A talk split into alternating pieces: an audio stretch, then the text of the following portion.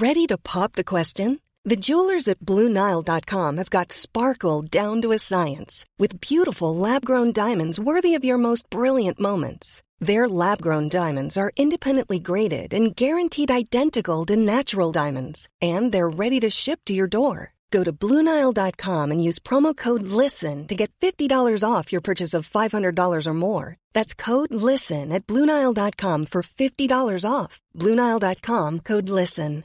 Hey, I'm Ryan Reynolds. At Mint Mobile, we like to do the opposite of what Big Wireless does. They charge you a lot, we charge you a little. So naturally, when they announced they'd be raising their prices due to inflation, we decided to deflate our prices due to not hating you. That's right. We're cutting the price of Mint Unlimited from $30 a month to just $15 a month. Give it a try at mintmobile.com slash switch. $45 upfront for three months plus taxes and fees. Promo rate for new customers for limited time. Unlimited more than 40 gigabytes per month. Slows. Full terms at mintmobile.com. Sarah and I have talked many times about our desire to age as gracefully as possible, and skincare is a huge piece of that. I spend a lot of time and money thinking about my skin, and I have added Ritual to my routine, which just gives me a lot of comfort. Ritual is here for us. They have created a wrinkle support skin supplement and conducted clinical studies, so we know it's working. They're taking the guesswork out of skincare. Ritual Hyacera is one of several Ritual products that I love. I take the daily multivitamin, I take a probiotic, and Hyacera is that once daily skincare supplement that is clinically proven to reduce wrinkles and fine lines and increase skin smoothness in 90 days. I recently met a friend for the first time in person as opposed to online.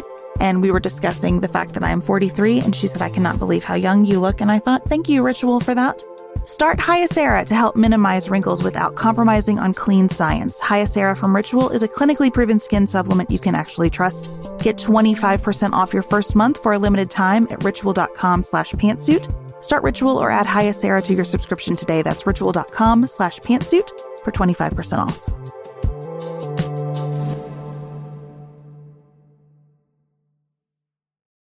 One of my Christmas wishes was for serious advancement in mental health care services. Today we talk about what this might mean and how we can move forward. This is Sarah from the left. And Beth from the right. You're listening to Pantsuit Politics. No shouting, no insults, plenty of nuance.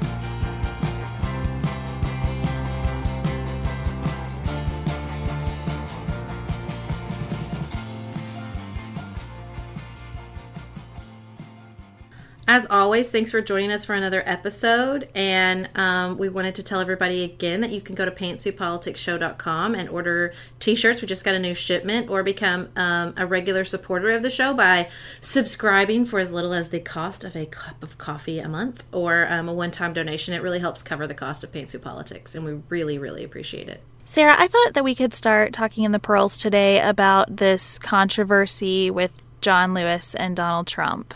So I actually got to meet John Lewis when we were at the Democratic National Convention. It felt like I was shaking hands with history. To state the obvious, it is ignorant and insulting to accuse a man with literal scars from having his skull shattered during civil rights protest, walking alongside Martin Luther King, to call him all talk and no action. I feel like I, I think that this John Lewis knew what he was doing. I don't think John Lewis gives two shits what Donald Trump thinks about him. And I think Donald Trump is just using this as like deflection, like total distraction, as always, from the fact that he's not divesting in his companies appropriately. Like he has all these ethics violations. No one's coming to his inauguration, like all this stuff. That's what I think. I have nothing but respect for Representative Lewis and no fight with his statements or decisions to do whatever he wants to do, right? This is an American civil rights icon and a person who deserves much better treatment than what he's received from the president elect. And I really don't understand Donald Trump's knee jerk reaction to every city that has black people in it must be a terrible inner city, like no money, lots of crime. Like, I, yeah. I just, I feel like his He's like his, watching bad 80s movies all the time or something. It, yeah, it's such a caricature, and I, I really just find that frustrating. I also wonder why there isn't any fight that he won't pick. This just yeah. seems like such a no brainer. half the country wouldn't even know that John Lewis isn't attending the inauguration but for this reaction. Mm hmm. Yep. Well, and it's just, I, I do will say this. I do enjoy the fact that John Lewis's um, book March, which is really cool. It's like a trilogy graphic novel, is currently sold out. So that you know that's a positive upside that more people are going to engage with that material. And I was really disappointed that Rand Paul went on the morning shows and was like, "Well, he's not immune to criticism." That is true. John Lewis is not immune to criticism. What he is immune to is the criticism that he is all talk and no action. Again, literal skull fracture scar immunizes you to all talk, no action criticism. Feel pretty thought- strongly about that. I thought Rand Paul's point was more you can disagree with John Lewis's comments without attacking him personally. Yes. Yeah. But I just thought the immune to criticism. I was like, nobody's arguing that, dude. Like, that's not the point. But I, I agree. I th- it was a nuanced. He was taking a semi nuanced position, but I disagree with the less nuanced part. I do think that we need to be cautious and and again, I take no issue with what John Lewis has said or is doing for him.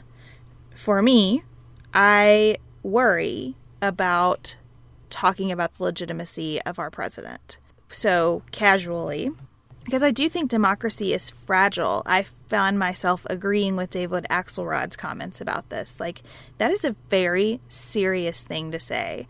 It is a very big deal to question legitimacy of our election. It's also spoiler exactly what Russia intends when it does this kind of interference in different countries. And so I can imagine a reality where the Russian objective was not necessarily to elect Trump as much as to have this kind of personal vendetta that it seems Putin has with Hillary Clinton mm-hmm. and to be disruptive. And to that end, congratulations. I mean, mission accomplished, right? The fact that we are having an open season discussion in our country about the legitimacy of our presidential election, that is a very, very big deal. Right. But I, I just, I always try to walk the line like, I don't, but I also don't want to be a cheerleader just to cheerlead our processes. If they are so flawed that they are so vulnerable to this type of attack and to a situation in which Donald mm, Trump can be our president, then they are not as strong as we thought they are. And we need to talk about that instead of just propping up the strongness of the, you know, do you see what I'm saying? It it makes complete sense, and I think you're right that that is a fragile balance between understanding that our democracy is is fragile and is a big deal, and that we have to be mindful of what we're talking about, but also be open to exploring those vulnerabilities. And I think the difference for me is while I 100% believe that Russia interfered in our election. I don't yet see evidence that that interference was outcome determinative in a way that suggests that our entire electoral process was compromised. Now, I Yeah, that's that, that's an important distinction, I think. I think it is too, and and I that's where I think that we have to exercise care and and continue to be really specific and cautious with our language when we're talking about this. But certainly, the response to John Lewis is not, well, you're kind of a do nothing dude anyway. I mean, it, it- I just am really, I really, really hate the way that President elect Trump chose to meet that criticism. I thought you were going to say behaves, which I thought was an appropriate criticism, but I guess your more nuanced response is probably better. Thank you for uh, accepting my measured response. Yeah. I mean, So- I just said behaves, but that's fine too. It, we're recording this on Martin Luther King Day. I wondered if you have a favorite speech from Dr. King that you wanted to talk about on the show today. Beth and I went to college together, and when we were in college, we had this foundation of liberal arts class. And I think it was ma- was it the first letter from Birmingham jail the first thing we read, or was it just one of the many things we read? I think it was one of the first. I, I, feel know like it was too. I was just talking to my husband about how we read Handmaid's Tale very early on. Yes, He's reading I feel like I need to reread that soon because the TV show. But Letter from Birmingham Jail, I think, is it's so good and it's so foundational. Of like, it feels like the you know the ground upon which all his other speeches was built. And some i was at a martin luther king day luncheon today hosted by our naacp and the speaker made such a good point which i'd never thought about which is that he was he had a newspaper and a pen.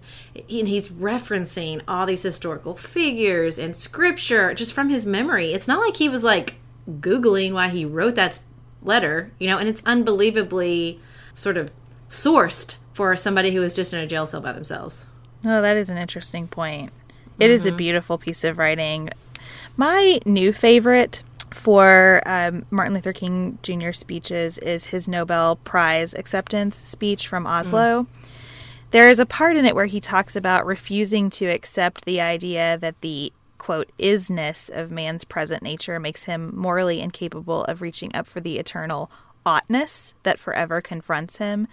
I think that is so beautiful. And the paragraph in which that sentence falls, I just think is so lovely and powerful and feels so relevant to me right now. So, um, at least this year, my favorite Martin Luther King Jr. speech is his Nobel Peace Prize acceptance speech. So, we'll link both of those in the show notes. So, we want to move on to compliment the other side. I have a reader submitted one, um, which is the new House leader in Texas who was elected unanimously, which is sort of cool, and um, Joe Straus. And he came out and again in Texas said, not not not the state you expect to hear this coming from. Basically, like compromise is not a dirty word, and we have to work together. And I was just very impressed by his approach to legislative leadership. So good job, Joe Straus from Texas. I was very impressed by Dianne Feinstein this week. She was on Meet the Press, one of my favorites. She was so, as my friend Tracy said, senatorial on this mm. program. She was so calm. She was decisive when it was called for. She was asking questions when she didn't know something. You know, she she was not she was not feeding into the tendency that I feel most of our politicians have had for too long now of just storytelling. Mm. She was there as a person who is vigorously pursuing the facts of what's happening on our foreign policy right now and just the facts, right? It, it wasn't in any way about feeding some narrative that was in her mind. And I just was so impressed with her and also reassured by her. I felt like she, in the strongest possible terms, said, We will get to the bottom of this. We will make sure every question is answered. We will look at all sides and we will act accordingly. And it was exactly the kind of demeanor that I really value in elected officials. So thank you, Dianne Feinstein. She's also just a baller, but that's. That's a less subtle take on her. We are special breakfast people here at Pantsuit Politics, but not just when Beth and I are on the road. The truth is, I want something warm from the oven every Saturday morning and Sunday morning. It's just the truth. It makes it feel special, makes it feel exciting. I don't want to work at it. So, the first time I ever saw Wildgrain, which is bake from frozen subscription box for sourdough breads, fresh pastas, and artisanal pastries. I was obsessed. You guys, I've been a member for over a year. It's amazing. It's so easy. Every item bakes from frozen in 25 minutes or less, no thawing required. You can fully customize your Wildgrain box. You can choose any combination of breads, pastas, pastries. You can even build a box of only breads, only pastas, or only pastries if you'd like. And for a limited time, you can get $30 off the first box, plus free croissants in every box when you go to wildgrain.com slash pantsuit to start your subscription. Sometimes I make one single croissant just for me because I want to feel special, and they're so good. You heard me. Free croissants in every box, and $30 off your first box when you go to wildgrain.com slash pantsuit. That's wildgrain.com slash pantsuit, or you can use promo code pantsuit at checkout. This show is sponsored by BetterHelp. Can I get something off my chest? Every day I feel a little pang of sadness because I think about Griffin going away to college. Y'all, he's a freshman in high school. This is not healthy or normal. This is why I have it on my list of things to talk to my therapist about. We all carry around these things, big and small. When we keep them bottled up, it can start to affect us. Therapy is a safe space to get these things off your chest and to figure out how to work through whatever's weighing you down. If you're thinking about starting therapy, give BetterHelp a try. It's entirely online, designed to be convenient, flexible, and suited to your schedule. Just fill out a brief questionnaire to get matched with a licensed therapist and switch therapist anytime for no additional charge. You gotta get it off your chest. And you can get it off your chest with BetterHelp. Visit betterhelp.com slash pantsuit today to get 10% off your first month. That's betterhelp, H-E-L-P dot com slash pantsuit. Looking for the perfect gift to celebrate the moms in your life? Aura frames are beautiful, Wi Fi connected digital picture frames that allow you to share and display unlimited photos. It's super easy to upload and share photos via the Aura app. And if you're giving an Aura as a gift, you can even personalize the frame with preloaded photos and memories. You guys, I love my Aura frames. I have one in my office. I have one in my kitchen. I have given one as a housewarming gift. I have given one as Mother's Day. Father's Day. They are the most amazing gifts because this app is a game changer, in my personal opinion, in digital frames. It makes it so, so easy to get the pictures on there and even videos. It plays like you're in Harry Potter, you guys. It is the best. I love mine so much. And right now, Aura has a great deal for Mother's Day. Listeners can save on the perfect gift by visiting auraframes.com to get $30 off plus free shipping on their best selling frame. That's A U R A frames.com. Use code PANTSUIT at checkout to save. Terms and conditions apply.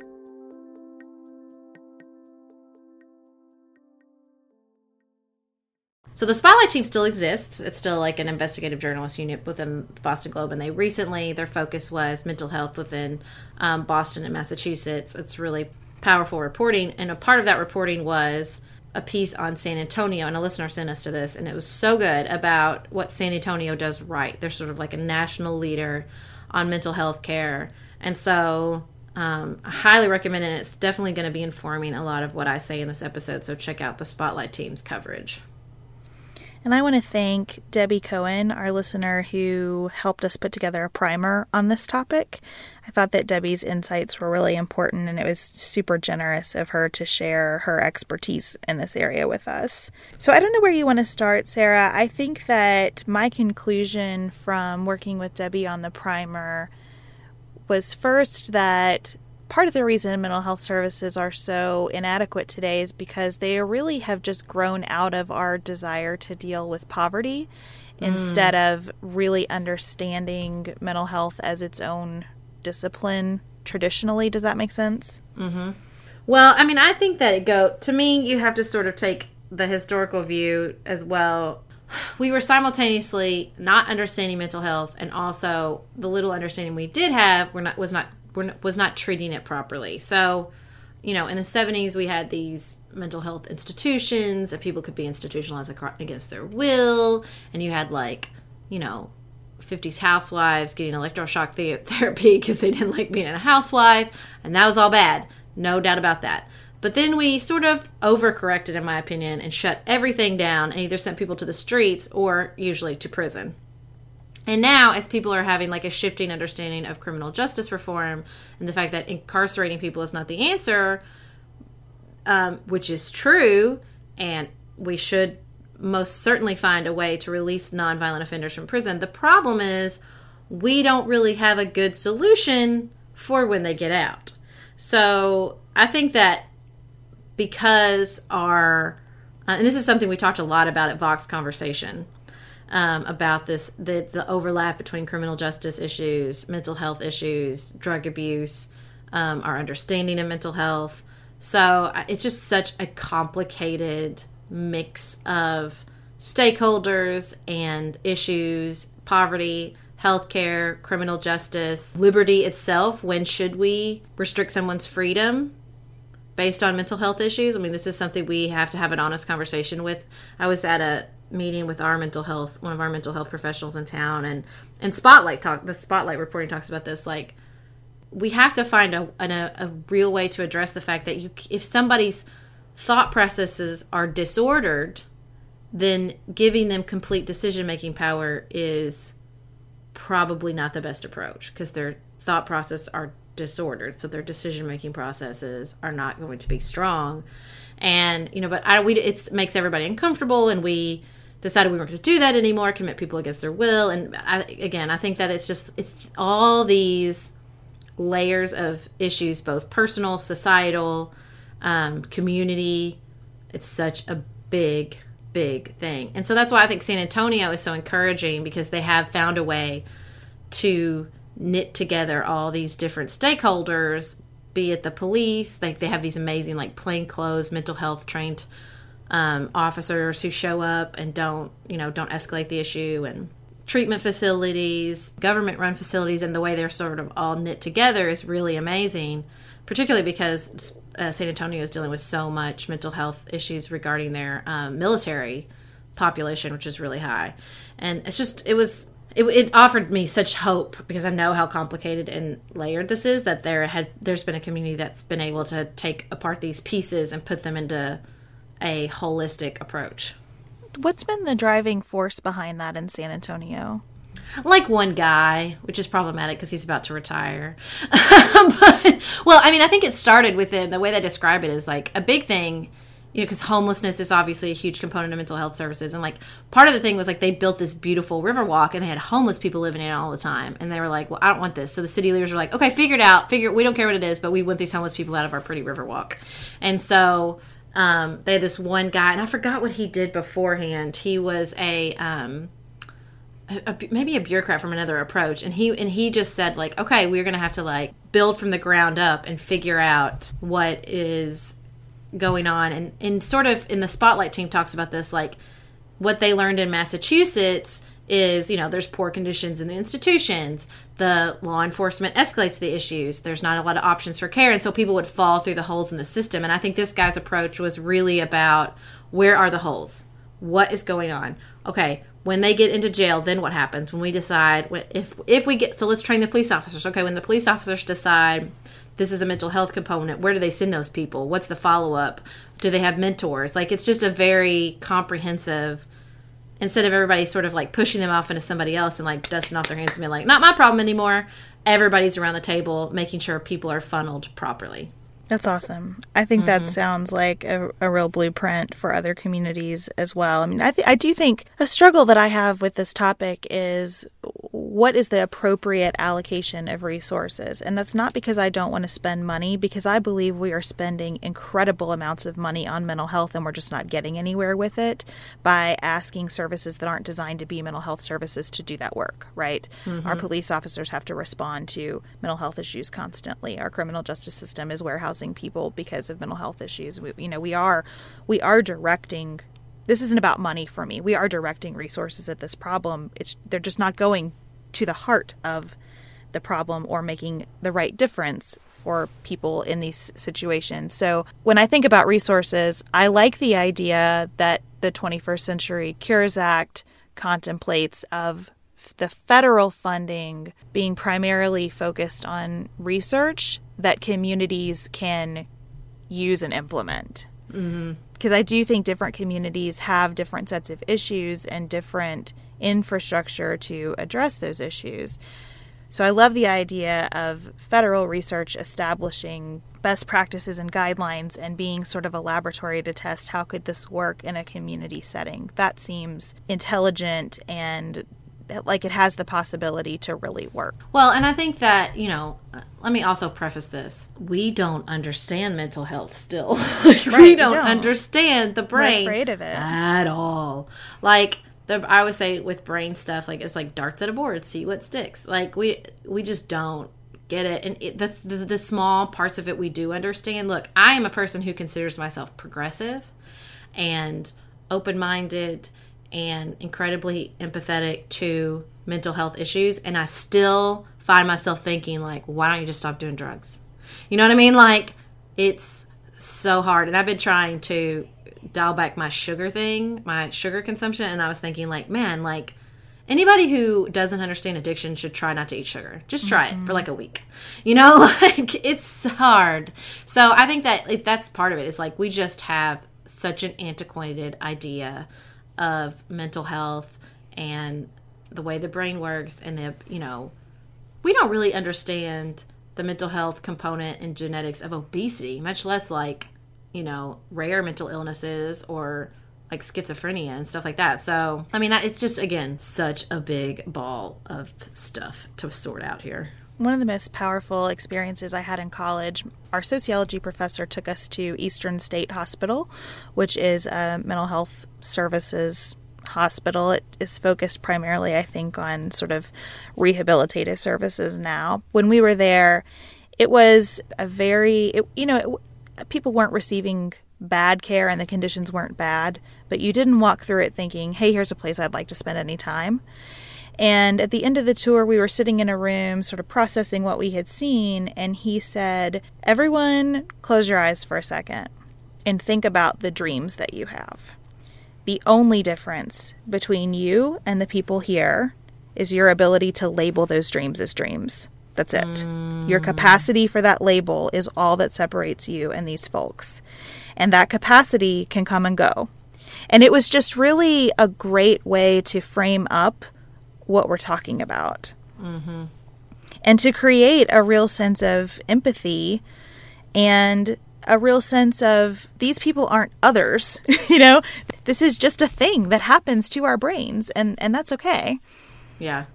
Well, and there's a really, I mean, I have several listeners have sent this to me, and if you haven't heard it, we'll definitely put it in the show notes. Invisibilia did an amazing podcast on mental health um, through the lens of a woman who went to I get the country wrong. I think it was Sweden. It's it's the place that the patron saint of mental health like had her vision or whatever. Like that's like her place. And so people come as like a mecca to this place i think. And then this town basically has like foster care for mentally ill people. And they just people all over this town just let mentally ill people live with them. And i'm talking like 20 30 years right and it was so powerful the way they talked about like when you when somebody who is not because the problem so often is mental health with the closing of our mental health institutions and the holes within our mental health care system is that it falls to the families. And the, the invisibilia producer had a mentally ill sister and she uses that as the framework to talk about the care in this town and how when it's your family you just want to fix the person right? You just want it's this is a problem to be fixed which makes the person feel like they are a problem to be fixed mm-hmm. and why it's so difficult for families to deal with mental health processes. Just like you know it's like whenever your family wants to help you with something you're it's i don't know what it is. I don't know if it's genetic. I don't know the evolutionary purpose for this but like it infuriates me when my mom wants to help me with something. Like i have no reason why. And like so if you you know up the ante on that like there was a really interesting statistic. They talked about somebody who is released uh, who has schizophrenia is much will do much better in outpatient care, like a halfway house, than if they're released into the care of their family. Like the recidivism rate drops dramatically if they go to like a halfway house. And so what they found in this town is because these people are just living with strangers, basically, those strangers are trying to fix them. They just let them be them. Now that is not to say if somebody is having, you know, violent hallucinations that we're just like, oh, you just do you. That's not what the point is. But like you know, we don't allow, my friend and I were talking about this, and I've experienced this so much with my youngest son, Felix, who had an in, in utero stroke, that we don't allow in our country for sort of any anything outside the, the norm, the perfection, right? Everybody follow this path, whether it's chronic um, pain or cancer or mental health or any of these things. And this is sort of a breakthrough I had at Vox. Like, it's just, it's the opposite side of that but like we don't we don't allow for that. We don't have any tools within our society or sort of societal understanding that it's okay to think differently or see things differently or behave differently to we don't let there's just no sort of foundation for that. And i think that's what that special thing that town has found which is an ability to just make room for people to be different and the woman, the American woman who came and found this town, has gone back and she has a place in New York City where it's like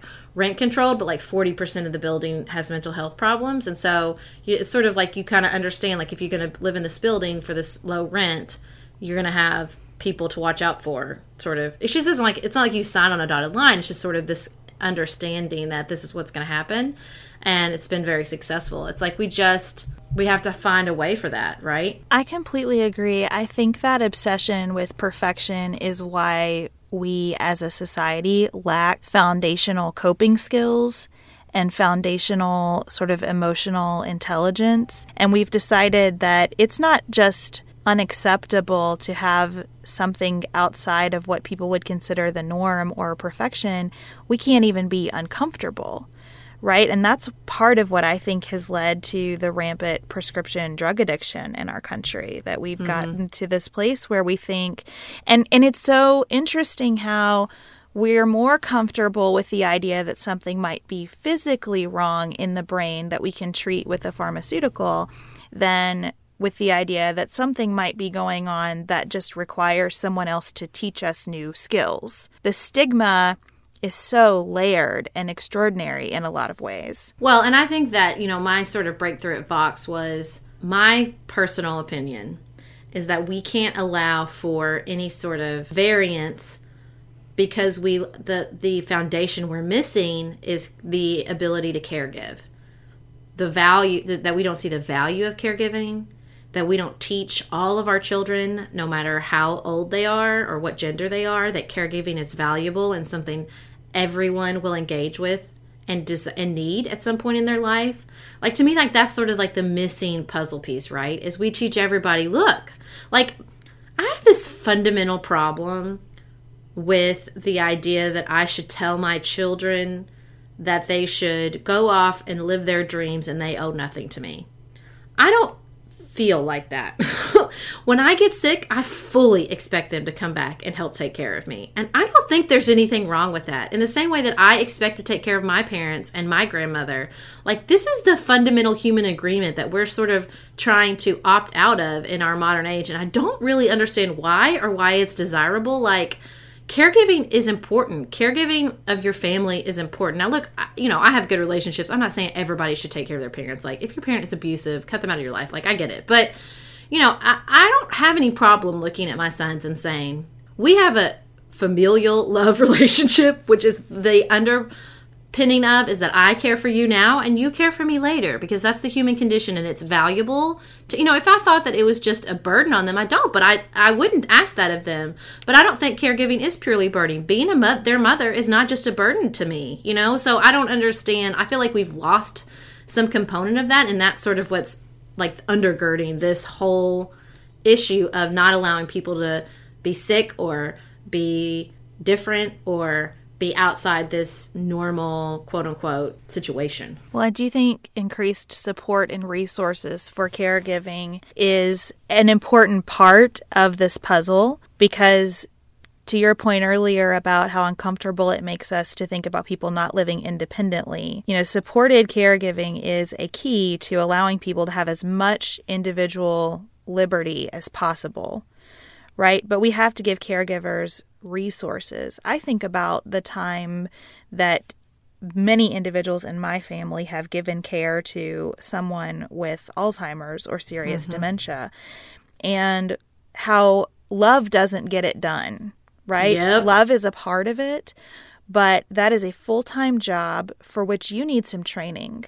Mm-hmm. And that is the kind of focus for resources that I would like to see. How can we enable people to be caregivers, not just in supporting them through their personal economic situations, time away from work and flexibility at work so that they can do this and still support themselves and the folks for whom they're providing care, but also how to give the care right? Mm-hmm. Where can I go and get some training if I have a child with schizophrenia mm-hmm. beyond mm-hmm. some support groups which are enormously valuable but can can we start to shore up our community resources for caregivers i, I think you're onto something there well and i think that it's like what i'm talking about is a paradox right because everything is a paradox i simultaneously believe that we have to stop thinking of caregiving as something we can totally outsource like, it's just not working. And at the same time, believe that we have to stop asking exactly what you're doing too. Like that we've we've almost um, put it too much on the families and like closed all these institutional supports and don't have good institutional systems. Like I have a complicated view here, and then I think both things are true. And I guess I think what my issue is with regards to sort of what I'm talking about, like you can't outsource it. I think that if all of us don't accept that in some part of our life, like I was thinking the other day, nobody should be president if they've never changed a diaper. Like that should be a requirement. Like I feel like we because it just speaks to something, right? Like I think everyone as a human being, everyone like our our fundamental raising as we say in the south should cover the idea that at some point in your life you will wipe another person's butt okay like that's just the human condition we will, we will care for one another. You will be someone will wipe your butt and you will most likely wipe someone else's butt. And if we can just start there and move up maybe we could get if we could understand the value of that and the importance of that and the essential nature of being a human being living among other human beings then maybe we could move forward and understand the complexities of institutional support and community tools and all these things to where we can get we can have everything working to the good and maybe that goes hand in hand with starting to pull back from this perfection obsession mm-hmm. that I think mm-hmm. drives a lot of our issues. Are there serious mental illnesses that are purely chemical and biological? Absolutely. And those require intensive resources that, that do have medical components. For many of our mental health issues, though, I think we have created an environment where it's difficult to be honest about them, where it's difficult to seek any support for them. Mm-hmm. And perhaps if we valued caregiving more, it would naturally because if you don't learn anything else from being a parent, I think that you learn that you only control so much and that life is just not linear, right? Yep. And and that would that would help. So perfect world, what would if we had just a blank slate today? What would mental health care look like? Well, I think it would look a lot like San Antonio. I think that that is if I'm waving a wand, like let me tell you how excited I was when I went to talk to our mental health professionals in Paducah and they said, "Yeah, we train our police officers once a quarter in mental health emergencies and now how, not how to escalate the situation. Like such a basic thing. Oh, makes me so happy it's already happening. Yay, Paducah Police Department. Like stuff like that. Like that's the if I'm wait, that's where I'm going to start, right? Let's just at the very least let's stop exasperating the situation. And then it's something like I said like a changing societal value on caregiving and how that interacts with mental health I think is so powerful. So I agree with those things. I would add on a couple of things. I think mental health parity is a good start, but inadequate. I think that a lot of our physical health care spending would go down if we were more proactive in our mental health care spending. Mm-hmm. So I would love to see insurance plans cover much more therapy. Look, truly yeah. in my heart, I believe that everyone ought to see a counselor every two weeks. I just think it would be a happier. I mean, better, two weeks is a lot, but I'll give you, I'll give you once a month for sure. Yeah, I think I love therapy. I'm not I, embarrassed to say I go. I therapy. love therapy too. Absolutely. I th- I see it as just continued education in life, mm-hmm. right? Continued education in emotional well-being. You work on your body at the gym, you work on your brain in therapy. That's how I feel. Well, and let it. me just tell, let me just put a little plug in here for all of our listeners who are sort of rolling their eyes. Maybe not because we have very enlightened listeners, but you just don't understand the difference between sharing your heart with your best friend and sharing your heart with a professional who is legally obligated not to judge you until you do it. I just really can't recommend it enough. And the other thing I would say about it is, and this goes to that sense of stigma again, you don't have to have something wrong to have therapy be enormously valuable. I think that my capacity to cope when something truly is wrong is greatly enhanced by seeing a therapist when nothing is wrong. Yep. Because you're just building, you're building all these support structures in your own heart and mind mm-hmm. as you mm-hmm. go along. And so I would love to see that be a really pervasive value. And I absolutely believe that it would decrease the cost of healthcare in this country if we did that. I oh, also yeah. think schools are a place to teach values and coping skills. And anything that we can do in schools to get students in the routine of talking about their feelings right? Mm-hmm. and and seeking help when something goes wrong. My daughter came home this week. I was so excited about this. She came home doing this cheer. You failed. Keep moving forward. And she did it over and over and over again. And i thought you just learned something more valuable in school than i ever did in all of my years of education.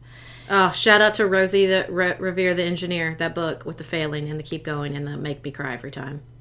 It was so great. And then we made cake pops the other night for the first time, and Jane goes, "Mommy, you failed when my cake pop collapsed on the lollipop.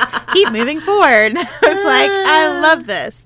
Um, so I think that, and then I think that a partnership, and I don't even want to take this to public private. I think that's probably appropriate. But to me, again, it's not about the money because we're already spending public money on this but it's about bringing the right minds together to create good structures for mental health services. Something that I thought Debbie said in her primer notes that was really insightful is that great clinicians don't necessarily translate to great organizational leaders.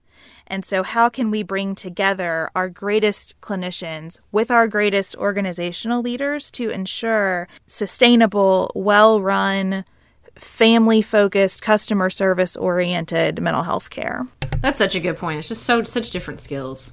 Yeah, and that happens in a lot of industries. Mm-hmm. But with all of the other barriers to great mental health care we have, it's, I think, particularly problematic in this sector. Right. Sarah and I have talked many times about our desire to age as gracefully as possible, and skincare is a huge piece of that. I spend a lot of time and money thinking about my skin, and I have added Ritual to my routine, which just gives me a lot of comfort. Ritual is here for us. They have created a wrinkle support skin supplement and conducted clinical studies, so we know it's working. They're taking the guesswork out of skincare. Ritual Hyacera is one of several Ritual products that I love. I take the daily multivitamin, I take a probiotic, and Hyacera is that once daily skincare supplement that is clinically proven to reduce wrinkles and fine lines and increase skin smoothness in 90 days. I recently met a friend for the first time in person as opposed to online. And we were discussing the fact that I am 43, and she said, I cannot believe how young you look. And I thought, thank you, Ritual, for that. Start Hyacera to help minimize wrinkles without compromising on clean science. Hyacera from Ritual is a clinically proven skin supplement you can actually trust. Get 25% off your first month for a limited time at ritual.com slash pantsuit. Start Ritual or add Hyacera to your subscription today. That's ritual.com slash pantsuit for 25% off.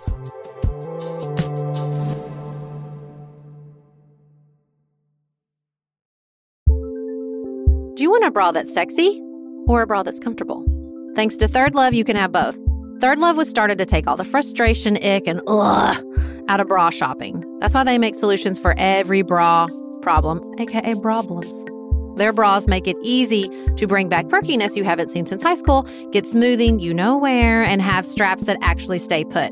Designed at their headquarters in San Francisco and made from premium materials, they put every style through hours of wear testing on real women, including themselves, before it's given the stamp of boob approval. Comfort and support are guaranteed. Plus, whether you're a double A cup or an H cup, their virtual fitting room will help you find your perfect fit fast. And they've even invented half cups. No more feeling stuck between two cup sizes that don't fit right. It's time to get your problems solved. Visit thirdlove.com and get 15% off your order with code podcast15.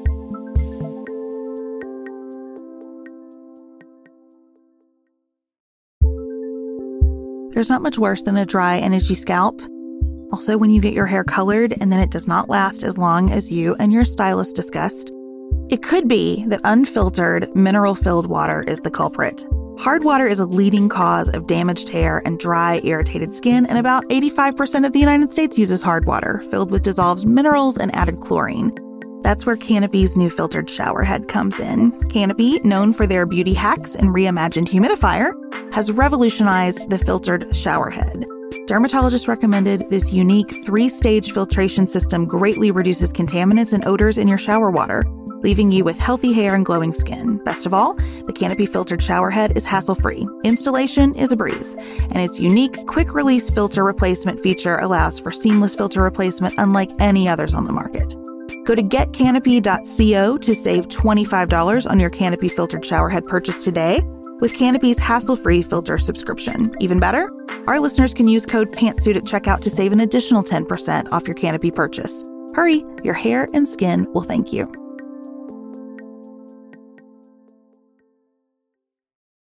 So, if any of you guys have um, illustrative experiences within the mental health system, or questions, or um, ideas, observations, which I'm sure you will because you're all super brilliant, send them our way and we'll talk about them. We'll share with everybody on Friday's briefcase.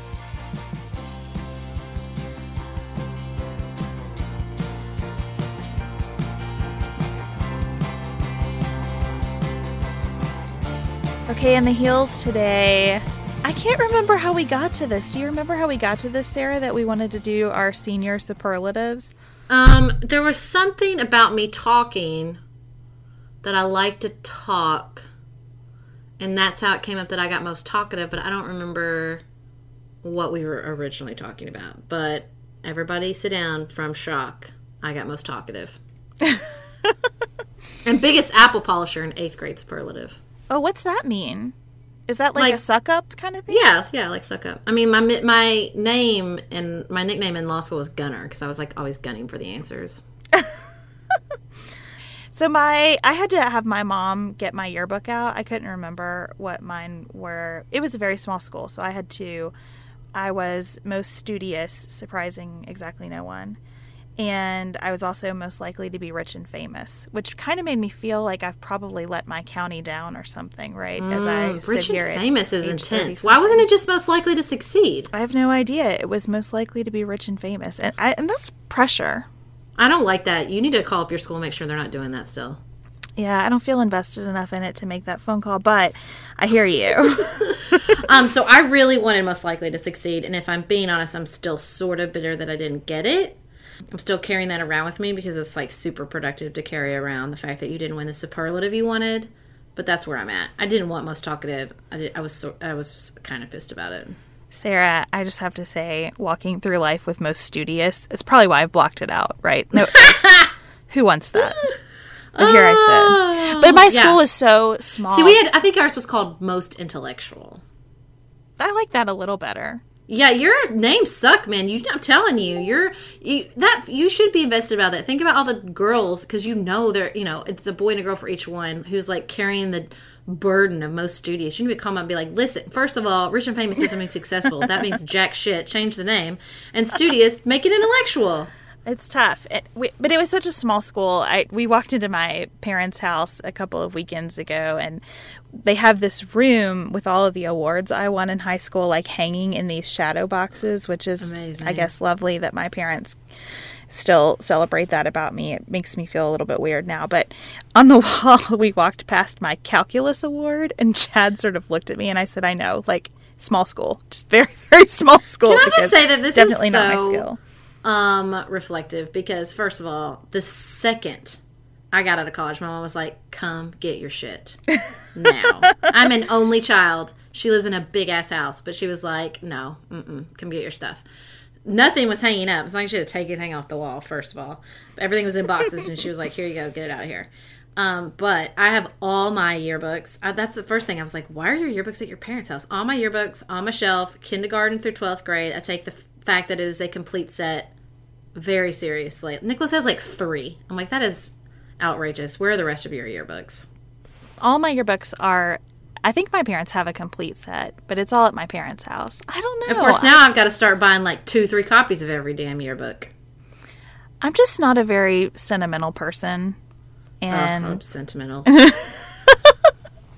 um and and I don't know. I I really appreciate that my parents are, but I I don't have that in me. I don't remember Well, I'm not sentimental because it's not like I look back on high school and is like, oh, high school was the best. High school was not the best. High school was super lame. But like, there's there's like a, I've got like a historian completist bent.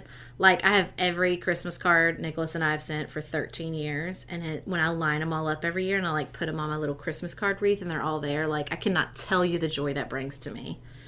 Like I just like have it. I like just knowing that I have like a complete record of things. It just really it touches something deep inside me. I think that's lovely that you do that. I And it. I don't feel inadequate that I don't. like I, like if I had like a set of yearbooks and was like missing a few years, I mean I would be hunting them down eBay. I couldn't take it. I could not stand it. I literally put my Christmas cards every year. I put them up for Christmas and then I take them down and I put them in a fireproof safe. I'm not kidding. Well, I do like that everything is digital now because I feel like Yeah, I'm not you have going to good lose record. things. Um, but I don't. I don't think that much about stuff. I. I don't know. It's just not my thing. I get it from my great aunt. My great aunt was like our family historian. I guess she rubbed off on me. She was like always the one forcing people to take pictures. She was the one that like I'm an ancestry person. I know all my ancestry. Like that all that and but it's and I don't know if it's because I have a te- I have a terrible just personal memory. Like I would not have been right including citations in my letter from Birmingham jail. Like I have a crappy, crappy memory as far as like this happened. Like my friends in high school be like, "Remember that?" and this happened. I'm like, "No, not even a little bit. Do I remember that?" So maybe that's why I have that drive. I have a terrible memory too. The only thing of mine that I have hung on to, and that's like at my house, not my parents, is this folder of all of my writing. Like I've been writing poems and stories since I was in like elementary school, and that stuff I have and would be very sad to lose. Yeah, I have all my. I mean, I have paper stuff I should get rid of, but I do have all that, like journals, all my high school journals. They're so fraught. They're so amazing. Yeah, I have a lot of teenage angst in my Oh, little it's box so for good. sure. Yeah. It's so good. I love it so much. I have my and I have my amazing. I have a list from eighth grade of all the things I wanted to accomplish in my life, and I started to check some of them off. It all started because this is a great story, and I will I'll include this blog post in our show notes. So in my eighth grade self, I was going to win like a Tony and Emmy. I was going to get EGOT. I was going to go full Tony, Oscar, Emmy, um, Grammy.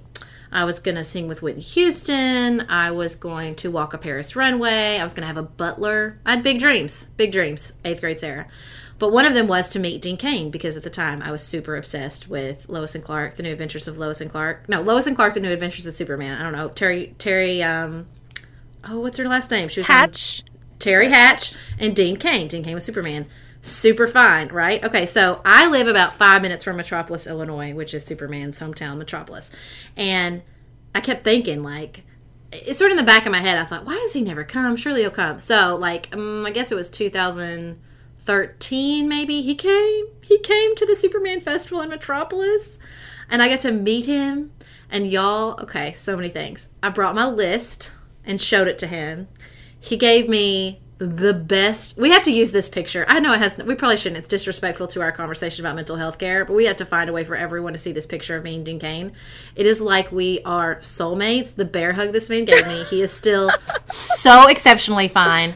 It was an amazing hug.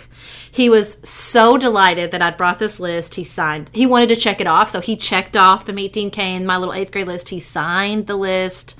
He and the some guy was like snapping pictures the whole time. So not only do I have a picture of the hug, but I have a picture of like him exclaiming and him signing. It was, I mean, it was like one of the top ten experiences of my life. I'm not even kidding. I love that story. And We I have three children. I have three children and a husband, so that's four. But top ten. Oh my god, it's it was amazing. It was amazing. I can I can still like. You should see the ridiculous grin on my face when I think about it.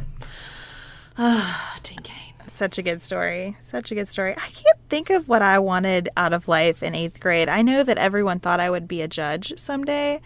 I think that my mom is probably still kind of disappointed that I'm like realistically not going to be on the Supreme Court at any time. You'd be a good judge. Thanks. I don't know if I would like it, but I mean, I could do it, I guess. I, this is what I've concluded about myself. I'm just sort of restless. I was talking to someone the other day who was telling me that she was building her forever house, and like, I physically started to get uncomfortable with that idea. Like, I yeah, I don't do that. that's just my. I mean, my grandmother was 85, 87, and she looked my great grandmother, and she looked at my grandmother and said, "I wish I could do one more house." Like that's just not a thing that's in my genetic code. The idea that you would like live in a forever home, no. And I think I feel like that with everything. I think it's part of why I just sort of moved on from my elementary school, my hometown, my college now. Like I'm not into reunions. I'm not like I'm not really I'm just ready to go to the next thing. I'm always like what's the next thing? I tell I tell Chad every day, "Can we just move somewhere? Let's just move."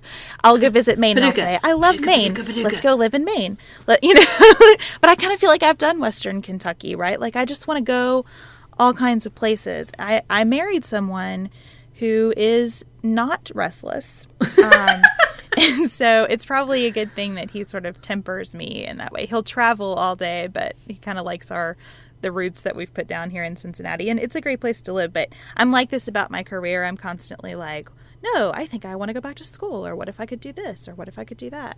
It's I'm I'm like an untethered balloon Except you have two mind. kids. Except that I have some tethers. Yeah, know? lots all the tethers. That's how Nicholas is. I feel like he like he gets these modes where he's like, I'm gonna ha- hike the Appalachian Trail, and I'm like, that's adorable. scale that dream down, friend. scale it down. He should Scale- totally do that. That's not a Dude, that's like a six month thing. We do have the guy in our town who's like redoing the Coke plan, a really cool guy, Ed Musselman, who he did that. He like hiked the whole thing. But he was like 20. Now he has three kids. He's not doing it now.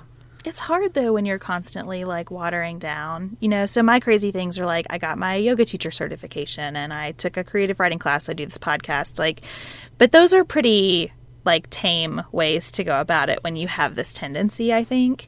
So I, I feel for Nicholas. Like go go hike that trail, Nicholas. Do it. Y'all don't go together. Just take the podcasting equipment. Hiking is not hiking is not for me. But She's like, nope, nope, not restless that way. Forget it. I have other versions of that, like, you know, maybe culinary school or something, but you know, I would do it. Like, I think it sounds super cool. Like, I could get a wild, like, Cheryl Strayed and, like, go for the hike. All right. Well, thanks for joining us for another episode of Pantsuit Politics. We would love to hear your senior superlatives if you would like to share them on social media. Thank you again for all of your iTunes reviews and gold star to Bren for giving us a second iTunes review. I feel like that's deserving of some praise. We'll be back with you on Friday to talk about feedback and whatever craziness unfolds this week. Until then, keep it nuanced, y'all.